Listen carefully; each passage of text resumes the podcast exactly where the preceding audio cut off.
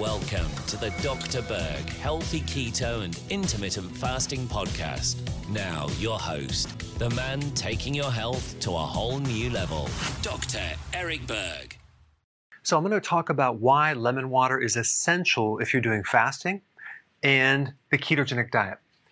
Now, typically when you think of lemons, you think of acid, right? Citric acid. And lemon juice and lemons are really good to decrease the risk of kidney stones because they help bind with oxalates. Okay, and most kidney stones are calcium oxalate stones. There is some vitamin C in lemons, okay, but not if it's in a jar and it's pasteurized because the heat destroys the vitamin C. The other side note that you need to know is that anytime you consume vitamin C in your body or any food with vitamin C, and at the same time you're consuming sugar, what's going to happen is your body is going to absorb the sugar but not the vitamin C. Because their chemistry is very similar, the body will always absorb sugar before vitamin C. And uh, I can think of uh, like lemonade, for example, where people take the lemons and all the sugar. They're thinking, oh, yeah, I'm going to get some vitamin C. No, they're not. Okay. So there's some other benefits of lemon juice or lemons. And you could use the juice of one lemon, which is one ounce of lemon juice, or just lemon juice for what I'm going to recommend. Now, what's interesting about citrus in general and lemon juice or lime juice is that after you consume it, within one hour, that acid turns to an alkaline substance. It turns alkaline. So, lemons are good for people that have acidosis, where their pH is slightly too acidic. Okay, that means the pH has dropped down. Now, normally the blood pH should be between 7.35 and 7.45. Okay, now anything above 7 is more alkaline. So the blood is naturally alkaline. But if it goes below this 7.35, you start developing a condition called acidosis. Now, here are the symptoms for acidosis shortness of breath. Your breathing is affected labored breathing, deep breathing, headaches, because you're actually getting too much CO2. You're tired, confusion, tremors, sleepy, arrhythmias, increased heart rate.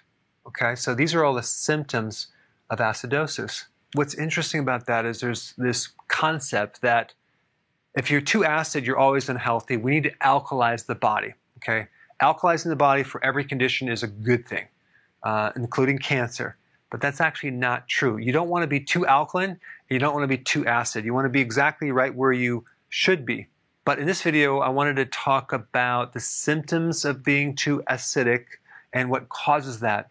And the remedy would be lemon juice, and you can put it in your water. So, what causes our bodies to become too acidic. Keto and fasting could do it. Now, if your body is healthy, you're not going to develop acidosis, okay, from this right here. But ketones in general are acidic. And when you do a ketogenic diet, low carb, and you do fasting, you're going to have more ketones. You might have more acid in the body. And so drinking lemon juice can help uh, reduce some of the excess acidity. If your kidneys are damaged, you can develop acidosis. If you have too much iron, you can have too much acidosis. Alcohol will put you in a state of acidosis. And then you have a condition called lactic acidosis. I've done some videos on this. I'll put the links down below. But this occurs when you consume metformin, which is a medication for diabetes. One of the side effects would be lactic acidosis. But really, this mainly occurs if you are B1 deficient. You're consuming a lot of carbs, that's going to deplete B1 or refined grains, especially. So, if you have acidosis, taking B1 can greatly help that. Now, ketoacidosis is very rare. This only occurs if you're a type 1 diabetic and you fail to take your insulin. So, I mean, taking lemon water is not going to create a big uh, change for this. If you're interested in more information, I put a link down on this, but this is very rare, and this is not going to happen to anyone who is healthy. So if you do a keto diet or fasting, you're not going to develop this unless you're a type 1 diabetic and you fail to take your insulin.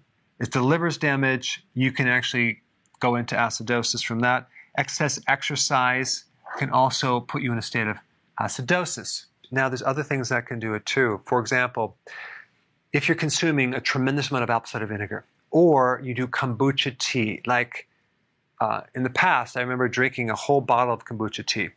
Very, very acidic, and I definitely went into a state of acidosis because my heart rate started going very, very high, just pounding and pounding and pounding. And I had some of these symptoms. My breathing was off. Uh, I couldn't sleep at night.